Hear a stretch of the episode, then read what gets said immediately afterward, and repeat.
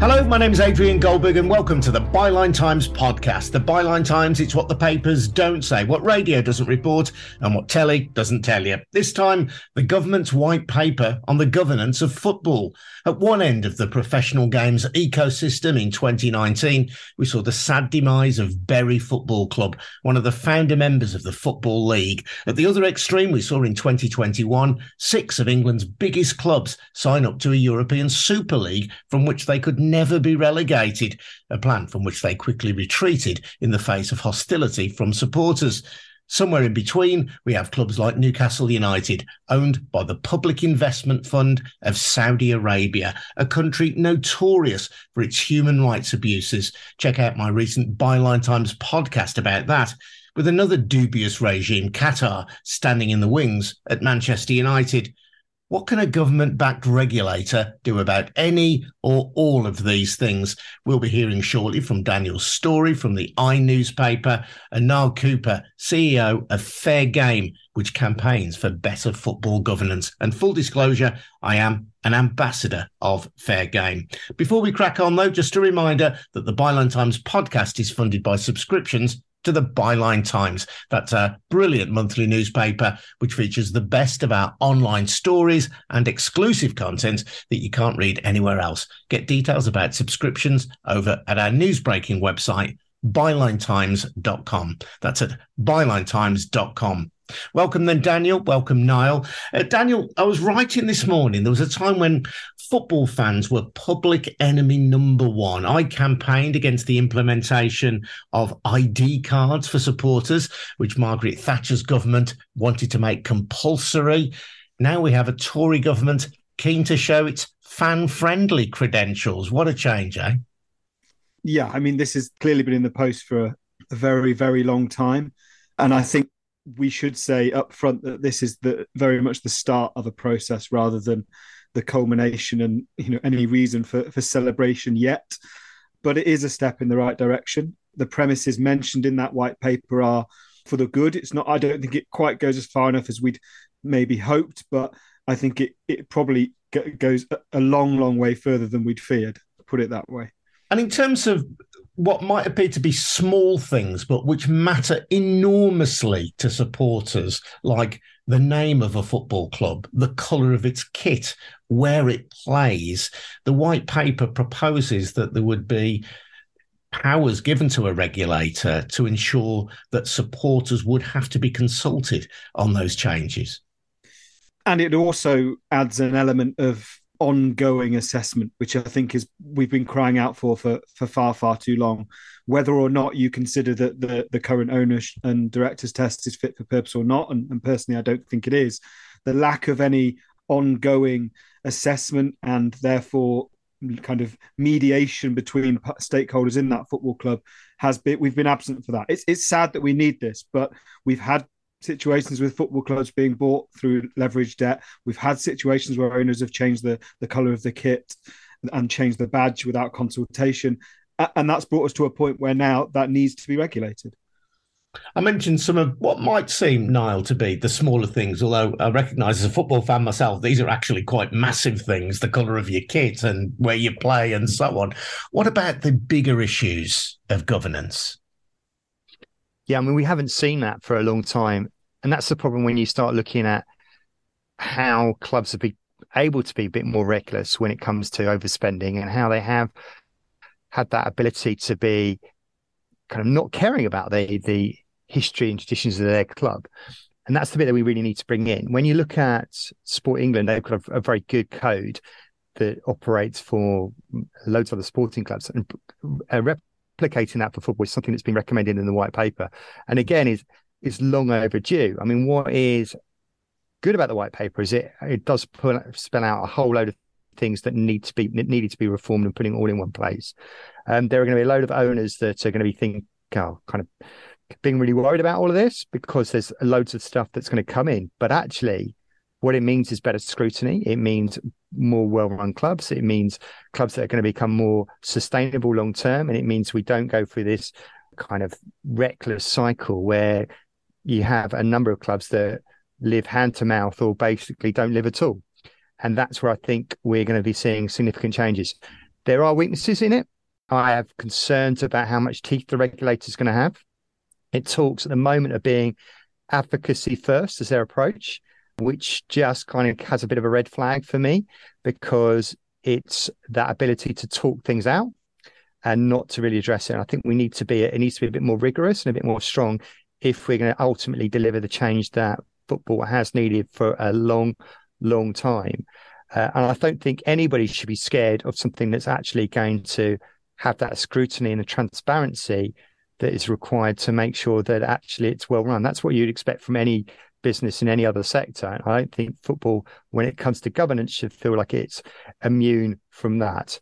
Mm. One of the big structural issues that affects clubs is the inequality, the financial inequality between the Premier League and the rest. So, what difference can a football regulator make to that? You've got clubs in the Championship, particularly desperate to get into the Premier League because they see the broadcasting riches that are on offer there. That tempts them to massively overspend. And it's not a very long term sustainable business model. What could a regulator in practice do to affect that? I think this is one of the big, big problems of the proposals. Is at the moment it's saying when it comes to the financial flow in football that that decision needs to rest with the football authorities. And when it talks about the football authorities, it actually really means the Premier League. So that's the uh, 20 billionaires who run Premier League football clubs and the EFL. And the EFL their own voting structure means actually that's really about the championship clubs and the top championship clubs. So you're not really talking about a holistic view about what needs to be addressed within football, and it does doesn't really encourage culture change. So I think where we needed to be a bit more brave was for that potential regulator to have at least set the framework of what is required from a football financial a fair football financial flow. And where we would look at that is this is an opportunity to incentivize good behavior. And what we've been pushing for at Fair Game is the idea of rewarding the well run clubs. So start looking at using the metrics that are out there on things like financial sustainability, on good governance, on um, equality standards, fan and community engagement, and give money, more money to those clubs that score highly on that. That incentive is one of the things that would help deliver change. At the moment, we actually do have a bit of a stick about financial mismanagement. There are, you know, you do see the occasional penalties, you do see the occasional fines, but it hasn't fundamentally changed the culture of the club, of how football operates. If you start rewarding the well run clubs, then, and we've heard this from many other regulators in other sectors, that's when you see culture change overnight. And that's the one thing that isn't there. So, this whole financial flow, I think the reality is that the white paper hasn't quite grasped it as well as it could do. We're still in a consultation period, and I think the pressure has to be to look at removing that from the vested interests of the Premier League and the EFL, which for their own internal structures and the way they're set up makes it really difficult for them to speak as football for footballers our whole voice. I think the people who run the EFL, the individuals are actually good people. I just think they're they're hamstrung by the way that the organisation is set up. Mm-hmm. And Daniel, one of the big issues in terms of this inequality in income distribution in football, and we should recognise, you know, that a lot of the money is generated by the bigger clubs, and a proportion of that is distributed through the lower divisions and to non-league. It is a, a, a structure which allows for income distribution, but the clubs lower down the league, not unnaturally, want a greater distribution in their favour. They also want to see an end to what are called parachute payments, where clubs drop out of the Premier League and are then given money for three seasons based on having been in the Premier League, which gives them a financial advantage over clubs who they're competing with. And the Premier League believes in parachute payments. Clubs outside the Premier League cabal of clubs don't believe in it. That's a, a seemingly intractable issue. Yeah, it is because you can see the the validity of the argument, whether you agree with them or not, on both sides. And the Premier League's point is that without those Premier League, without those parachute payments, clubs are effectively demotivated from investing in their squad after promotion. They they might as well take the money and run almost in that there is less of a risk of if you get that broad, receive that broadcasting revenue, it can supplement the club for X number of years in the future. The Premier League would say, well, yes, but that damages our product. If, if all that happens is that three clubs come up, don't want to give out huge contracts for or extensive contracts to players, to new players, because if they go down, they'll then left to pick up the costs with significantly lower broadcasting revenues. On the point of the, the kind of disconnect between, and you're right, that the, the Premier League clubs, the biggest Premier League clubs, generate the most revenue. There's no doubt about that. And there's also no doubt that the rich are getting richer unfortunately, they are choosing to ignore the truth in all of this, which is that their league was formed off the back of a century plus years of football operating in a different way.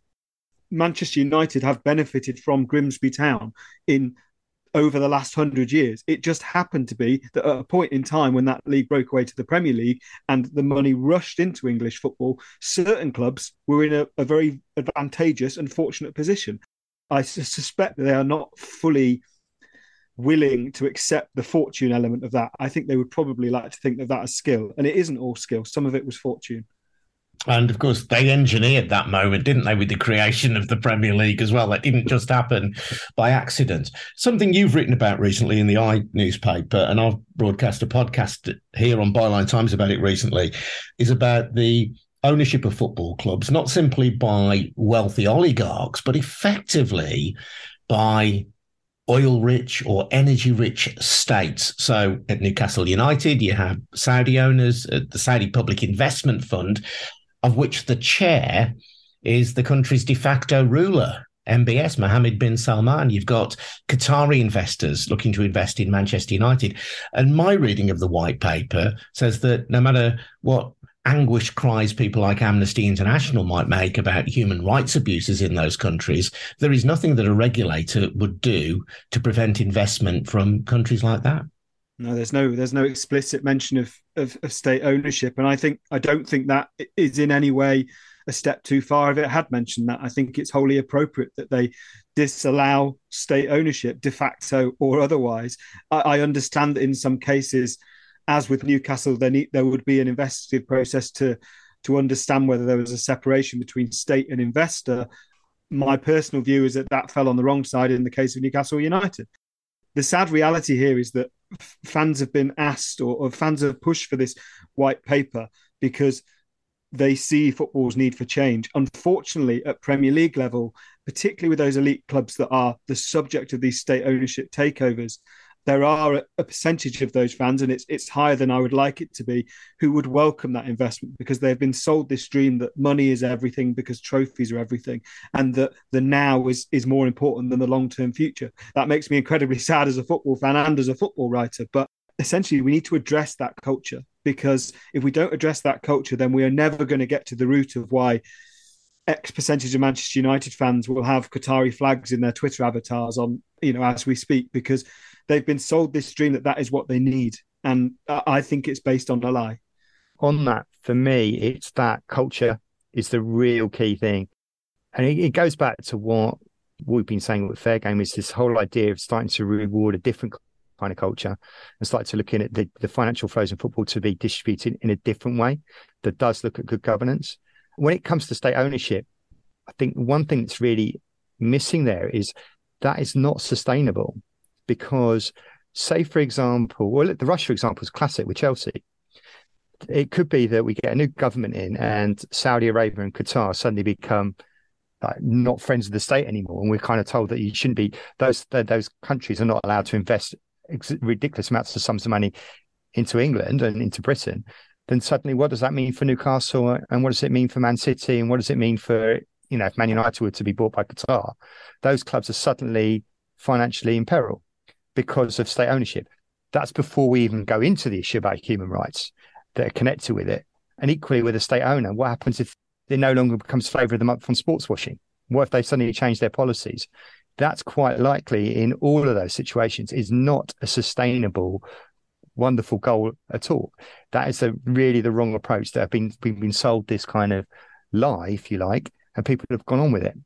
That is where the culture really needs to address that. We need to look at people started to think about this on a much more serious level. And we're only going to do that with effective regulation and with effective incentives to say actually there is an alternative and better, more longer term sustainable model. That isn't what football's been sold at the moment. As you say, Daniel, it's all about a must win on Saturday at all costs. And at all costs means I don't actually mind if the people who own my club are busy killing journalists and treating women like shit. One of the difficulties, Daniel, as well, is that the wealth that is generated by the Premier League is based on its global appeal. That global appeal relies in part, anyway, on being able to attract some of the best players in the world to play in England. So the argument from the Premier League is well, look, anything you do to damage that will make the Premier League or risks making the Premier League less attractive, killing the golden goose effectively.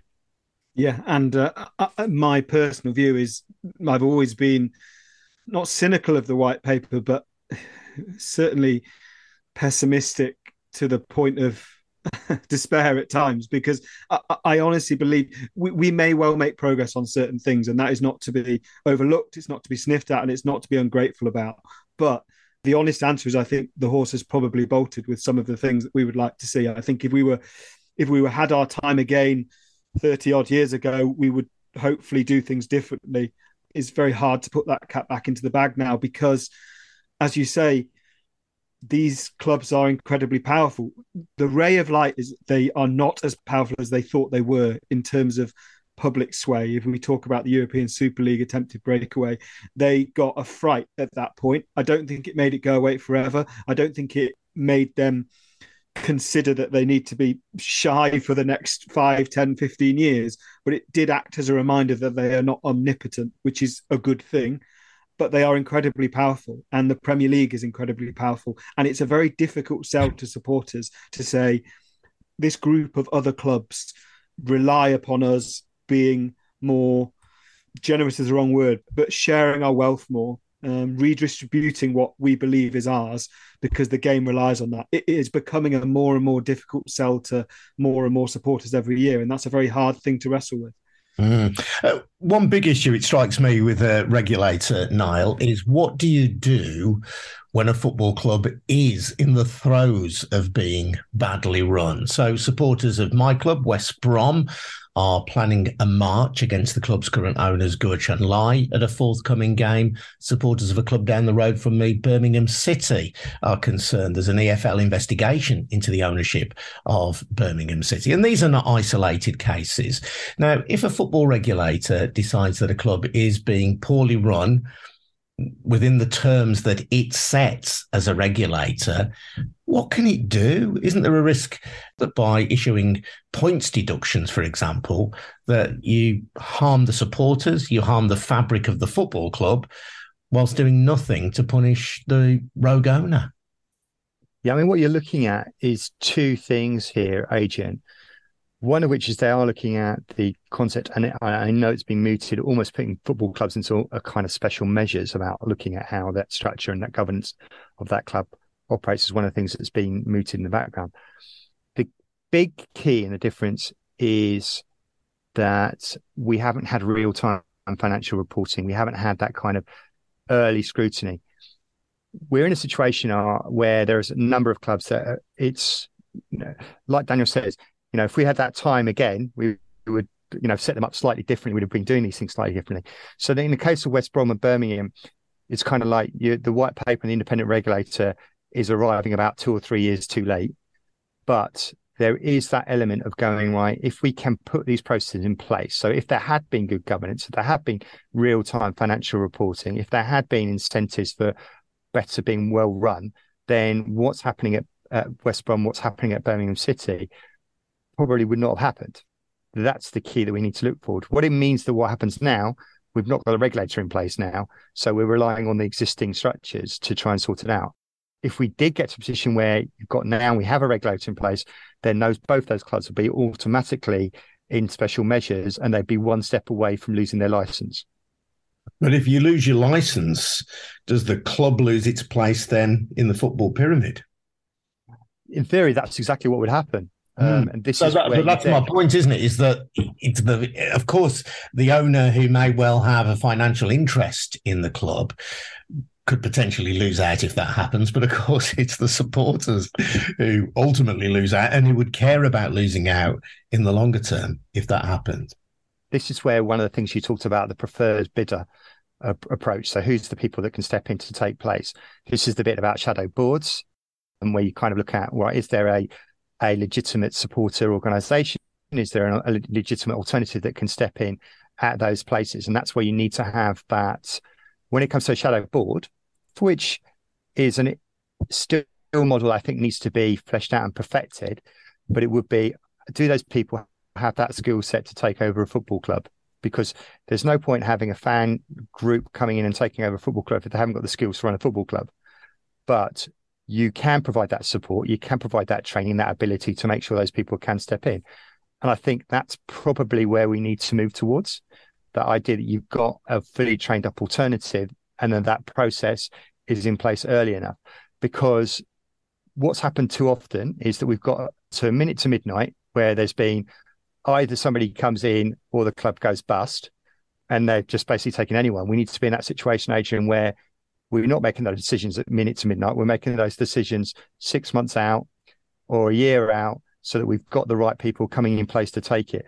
So Adrian, I haven't got a magic wand to solve the problems at West Brom or at Birmingham, and I wish I did. I wish I did, but um, unfortunately, I don't. So there are always going to be a few moments where clubs are going to be at risk, but hopefully, this white paper will reduce that potential, that mismanagement, and will spot the red flags early enough, and we can intervene early enough to make sure that you never get to that minute to midnight moment where you're going to go, I'm just going to take any old person and I've avoided swearing in, uh, Adrian. I think I did a stunning job. let, me just, let, me just, finish by asking uh, Daniel. We'll go back right to the start of this conversation. Uh, I think there will be many people, Niall's no doubt one of them. I'm probably one of them. You may be one of them, Daniel, kind of disappointed that the regulator might not have all of the powers that we would wish it to have but it is progress. I mentioned back in the late 80s campaigning against ID cards when it seemed to me football supporters were only viewed through the prism of law and order. Now, at least, politicians, ministers, and government recognize that football has a value to its community and it has a value which goes beyond the 90 minutes on the pitch on a Saturday afternoon. Absolutely. And there are elements of victory in this. I think many of us, perhaps cynically, suspected that the Premier League would manage to smooth the edges of this white paper far more before it was released than then actually happened. That's brilliant. I, I consider it an initial victory for the little man for support and for supporters. They have something to hold on to in the face of what what at times feels like absolute power against them and puts them in a position of helplessness. I think it gives potentially gives them a leg up. That is to be celebrated. There is still a long way to go. There is still a lot of consultation to happen. I don't suspect we'll see the benefits of any of this probably until 24 25 season, but it's a move in the right direction. And quite frankly, as a as someone who's been across the Premier League and a supporter of an EFL club for the last 15 years, it didn't feel like we would ever get to this point. It just didn't feel like a reality. And it is now a reality in whatever form we get it. I don't think it will be enough, sadly, but I don't think anything can now be enough because I think, sadly, you know, you're looking at, without getting too deep about this, you're looking at football in its kind of last stage cap- capitalism phase where it is just a rush, a rush. A desperation for success, a desperation to spend more and more in pursuit of that success. And I think that's very hard to reverse. Daniel Storey from the i newspaper. Thank you. Thanks also to Niall Cooper from Fair Game. I'm Adrian Goldberg. You've been listening to the Byline Times podcast, funded by subscriptions to the Byline Times. Please think about taking out a subscription. You get more details over at bylinetimes.com. We'll see you again very soon. Cheers now. Bye bye.